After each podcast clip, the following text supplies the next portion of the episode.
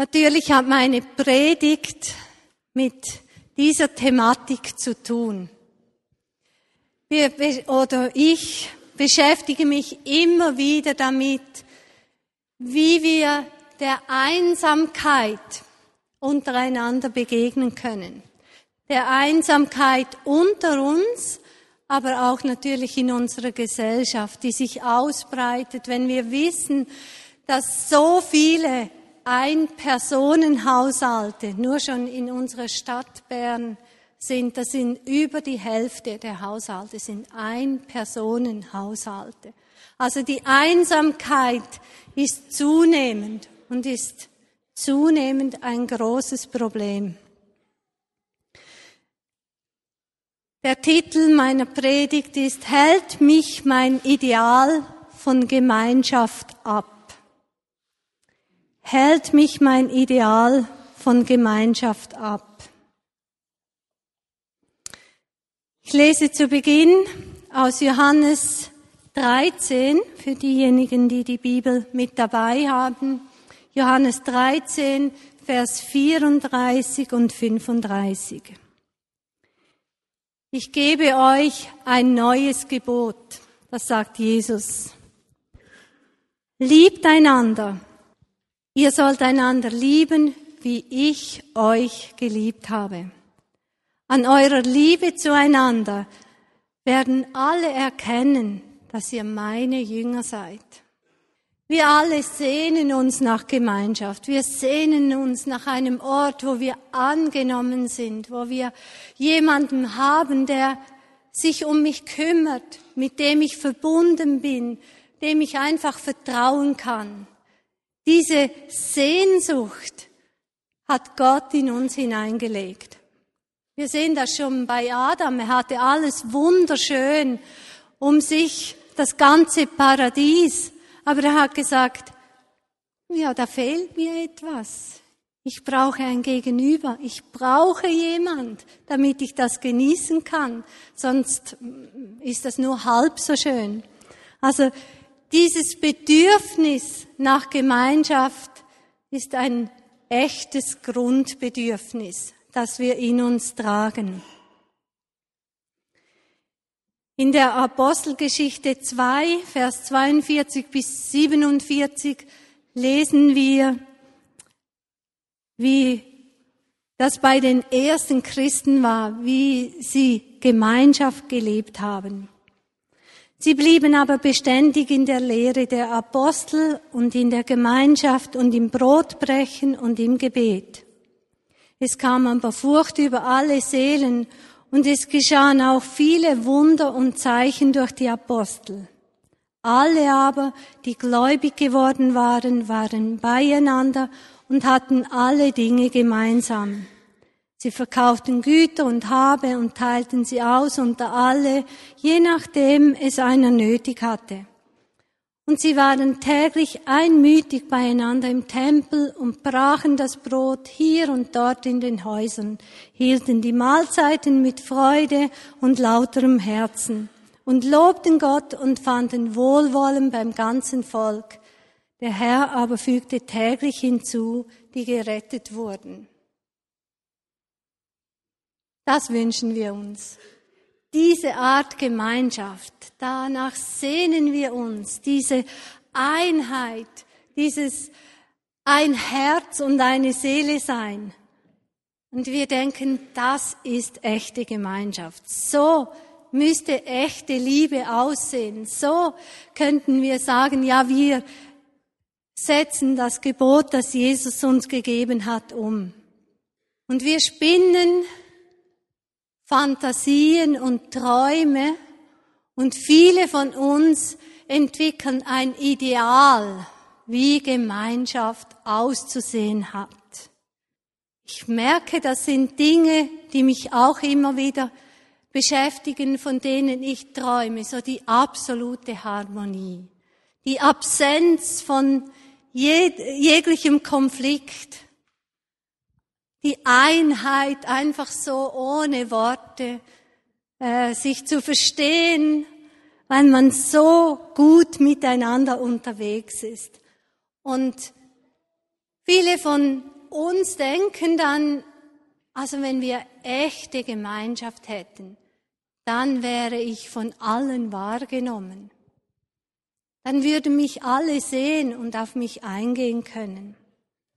Also dieses Bedürfnis nach Gemeinschaft lässt in vielen die Idealvorstellung nach Gemeinschaft wachsen. Sie denken, Urgemeinde, das ist das Stichwort. Aber dieses Ideal ist vom Normalbürger im Jahr 2009 ziemlich weit entfernt. So weit entfernt, dass wir versucht sind, die Finger davon zu lassen. Zu denken, das ist so, so weit weg. Die Messlatte ist so hoch. Da lasse ich lieber die Finger davon. Und wir vergessen dann, dass dieses Ideal von Gemeinschaft für die Urgemeinde ganz nah bei ihrem Alltag war. Das war nicht etwas Außergewöhnliches. Sie waren sich gewohnt, jeden Tag in den Tempel zu gehen. Das haben sie nicht erst als Jünger von Jesus begonnen. Das war normal. Sie haben also Gemeinschaft in ihren naheliegenden Strukturen, in ihrem Alltag einfach gelebt, wie sie das sich gewohnt waren.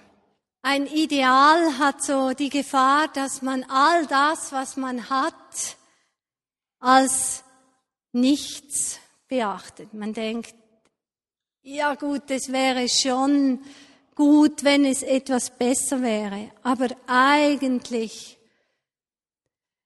sind es ja nur die Leute in meinem Hauskreis, die sich um mich kümmern. Aber all die anderen, ja, denen bin ich egal.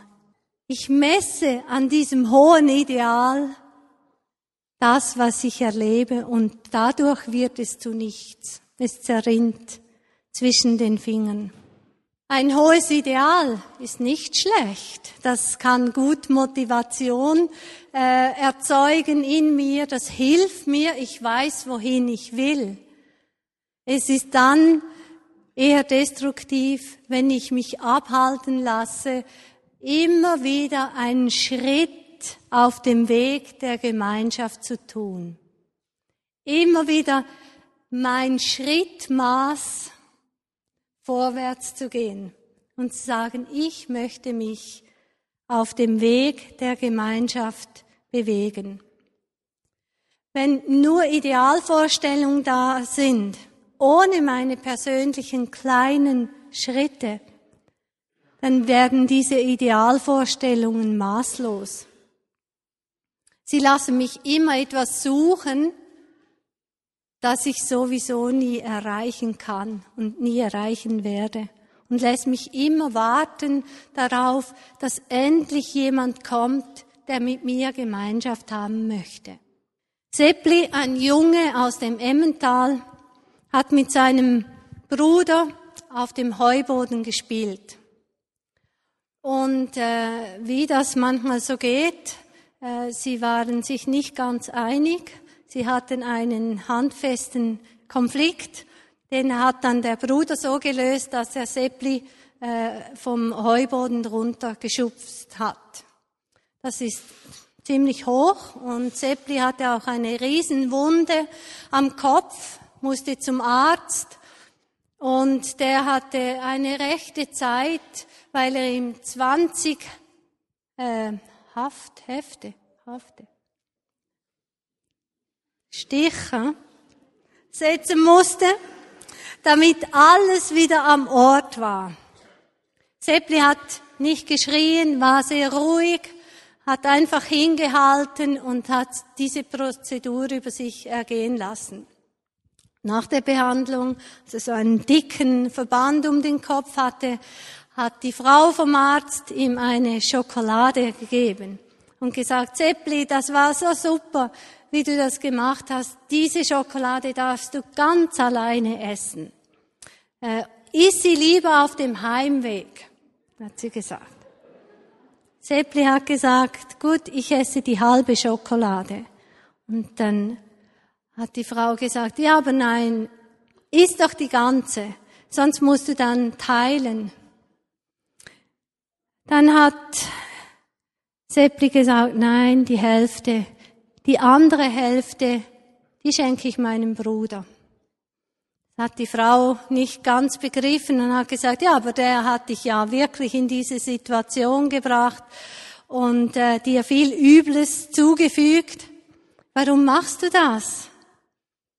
Und er hat gesagt, ja, aber er ist doch mein Bruder. Also Geschwisterliebe entspricht keinem Idealzustand. Geschwisterliebe ist manchmal nicht ganz einzuordnen. Geschwister haben eine besondere Beziehung zueinander.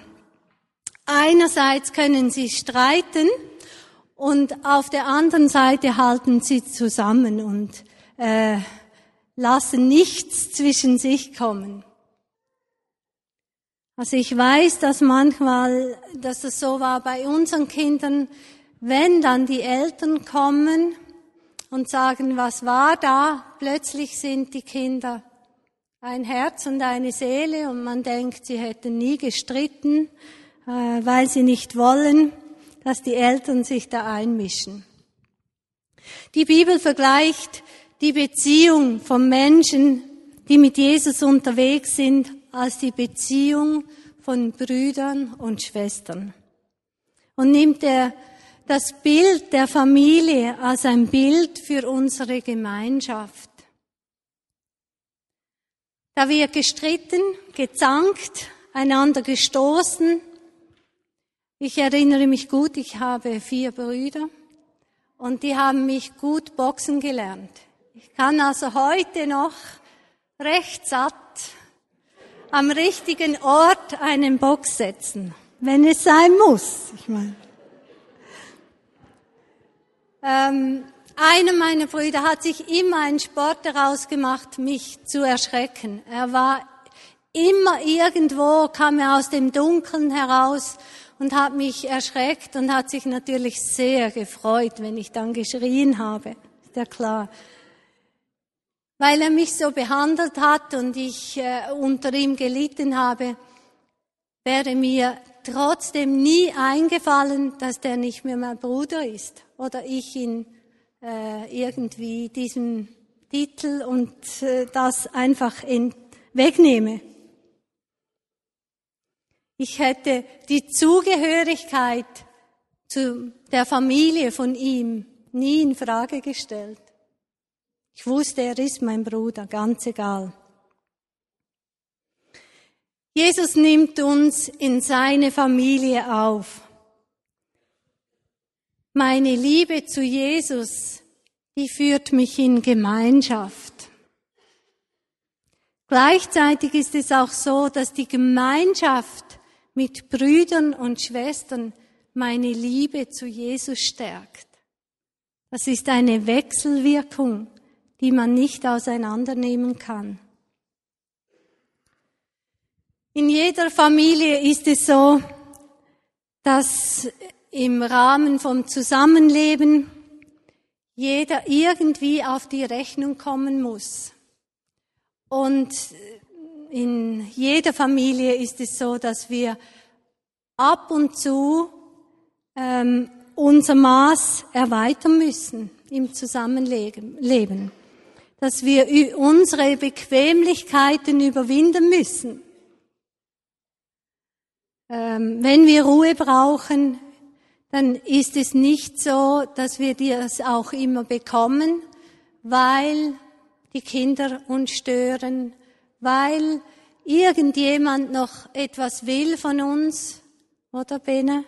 Noch schnell, schnell helfen bei der Arbeit, die dringend abgegeben werden muss Nee, es ist nicht immer so, dass wir denken, nach dem steht mein Herz. Man macht es einfach, weil man zusammengehört als Familie. Aber erst dort, wo ich mein Maß erweitere, erlebe ich manchmal, dass das, was ich gebe, oder dort, wo ich denke, ich gebe nur, auch etwas zurückkommt und ich am Schluss beschenkt bin. Ich habe immer wieder gestaunt, wie oft wir gesegnet wurden, wie wir Hilfe bekamen, wie wir Unterstützung bekamen von Menschen, in die wir jahrelang investiert haben. Plötzlich kam das zurück und es war nicht absehbar. Ich habe für mich ein paar hilfreiche Sachen herausgefunden, mich auf die Gemeinschaft mit anderen einzulassen. Auch dann, wenn mir nicht danach zumute ist. Ich frage mich immer wieder, wenn ich so denke, ja, soll ich oder soll ich nicht, wie hoch liegt meine Messlatte? Also wie, was will ich, wenn ich Gäste habe? Oder was will ich wirklich für eine Messlatte legen, wenn irgendjemand etwas von mir will? denke ich, ja, da brauche ich stundenlang Zeit. Da muss ich mich hinsetzen, zuhören und die tiefsten Gespräche führen. Und dann, wenn ich das denke, merke ich, oh, das kostet mich zu viel. Aber wenn ich sage, also gut, ich bin bereit, das, was ich mache in meinem Alltag, mit anderen zu machen. Bei mir kommt es vor, dass ich manchmal äh, Wäscheberge habe. Jetzt Wäsche zu machen braucht nicht viel äh, Gedanken, oder? Das machen ist schon fast routinemäßig. Das machen die Hände einfach. Also ich kann ganz gut sagen, ja gut, komm doch mit mir. Heute Abend mache ich Wäsche. Du kannst einfach da neben mir am Tisch sitzen, ich lege die zusammen und ich bügle und wir können zusammen reden. Oder jemand flickt Velos. Äh, du kannst sagen, natürlich habe ich Zeit, ich flicke Velo, komm einfach dazu. Du darfst bei mir sein. Ich mach das einfach, ich brauche nicht eine andere Situation zu haben, sondern ich nehme dich mit in meinen Alltag, dem, was ich jetzt gerade mache. Wir haben ja meistens wenig Zeit, sind immer darauf aus, möglichst überall Zeit zu sparen. Ich habe gemerkt, dass es mir geholfen hat, bewusst zu Fuß ins Büro zu gehen. Das braucht mir zwar etwa eine Viertelstunde länger Zeit, aber es hilft mir, mit Jesus im Gespräch zu sein. Ich kann mit Jesus meinen Tag durchgehen, meine Gedanken ordnen. Ähm, das entspannt mich und ich habe nachher, wenn ich im Büro wieder gelandet bin, bin ich wieder da, um auf Menschen einzugehen. Oder ich kann sagen, komm mit mir. Oft sind wir jetzt mit, bin ich mit Einzelnen diesen Weg gegangen und ich habe gesagt, gut, ich gehe ins Büro, kommst du mit? Und dies gibt mir Zeit, mit dir im Gespräch zu sein. Etwas, das ich so oder so mache. Nichts Besonderes. Aber ich lade das andere ein, da mitzukommen. Also ich muss, jedes von uns ich muss auch immer wieder herausfinden, was ist mein Schrittmaß? Wie groß kann das sein, um wirklich Gemeinschaft zu haben, auf dem Weg der Gemeinschaft zu sein? Für uns kann das heißen, dass wenn wir im Gottesdienst sitzen, wir dem Nachbarn, dem Mann, der Frau hinter uns in die Augen schauen und diese Person wahrnehmen. Ich kann sogar noch sagen, ich heiße Christa. Wie heißt du? Lasst uns das gleich kurz machen. Ihr seht, das macht Spaß, einander zu begrüßen und einander wahrzunehmen. Wenn wir dann noch einander den Namen sagen können, dann ist das nochmals einen Schritt, ein Schrittmaß weiter. Und wir können üben, die Namen zu lernen. Ihr könnt euch zum Beispiel vornehmen, jeden Sonntag einen Namen zu lernen. Weil sonst ist, bin ich auch überfordert. Ich versuche das so zu machen. Wir können auf ganz unterschiedliche Arten Gemeinschaft haben. Ich weiß zum Beispiel, dass Kimai gerne backt, so, so äh, Zopf backt, backt, backt. Ähm, ich weiß das nicht, weil ich schon bei Kimai daheim war, war ich noch nie. Ich weiß das, weil sie immer wieder so Zöpfe mitbringt in den Gottesdienst und einzelne Leute damit segnet, ihnen eine Freude macht. Einfach sich von Gott führen lässt, wem soll ich heute diesen Zopf schenken? Oder ich weiß, dass zum Beispiel Rosmarie ähm, am Geburtstag Frauen anruft und für sie betet. Auch für die Frauen, die sie nicht gut kennt.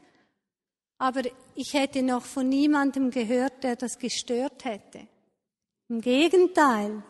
Ich habe viele gehört, die gesagt haben, Rosmarie hat mir telefoniert, als ich Geburtstag hatte, und sie hat für mich gebetet. Ich bin sehr dankbar, dass ich Leute um mich herum habe, die mir manchmal sagen, du Christa, diese Person hat jetzt einen Geburtstag, möchtest du nicht eine Karte schreiben? Wir können einander erinnern, einander helfen, in dieser Gemeinschaft zu leben. Das hilft auch das, wenn ich denke, ah, die hätte sicher besonders Freude, wenn sie von jenem eine Karte bekommen würde. Wir können, um Gemeinschaft auszudrücken, eine kleine Gruppe nach Maß besuchen. Alle haben ein besonderes Maß. Und die kleinen Gruppen nach Maßleiter, die haben ein Schrittmaß auf dich zugetan. Kommst du ihnen einen, deinen Schritt auch entgegen? Lasst uns Gemeinschaftsformen finden, die wir auch umsetzen können, die nicht irgendwo im unmöglichen Bereich liegen. Lasst uns Formen finden, die meinem Maß entsprechen, dieses aber immer ein bisschen erweitern. Lass dich nicht vom Ideal zurückhalten. Immer wieder ein Schritt Maß vorwärts zu gehen. So können wir gemeinsam dieses Gebot, das Jesus uns gegeben hat, erfüllen. Liebt einander, wie ich euch geliebt habe. Amen.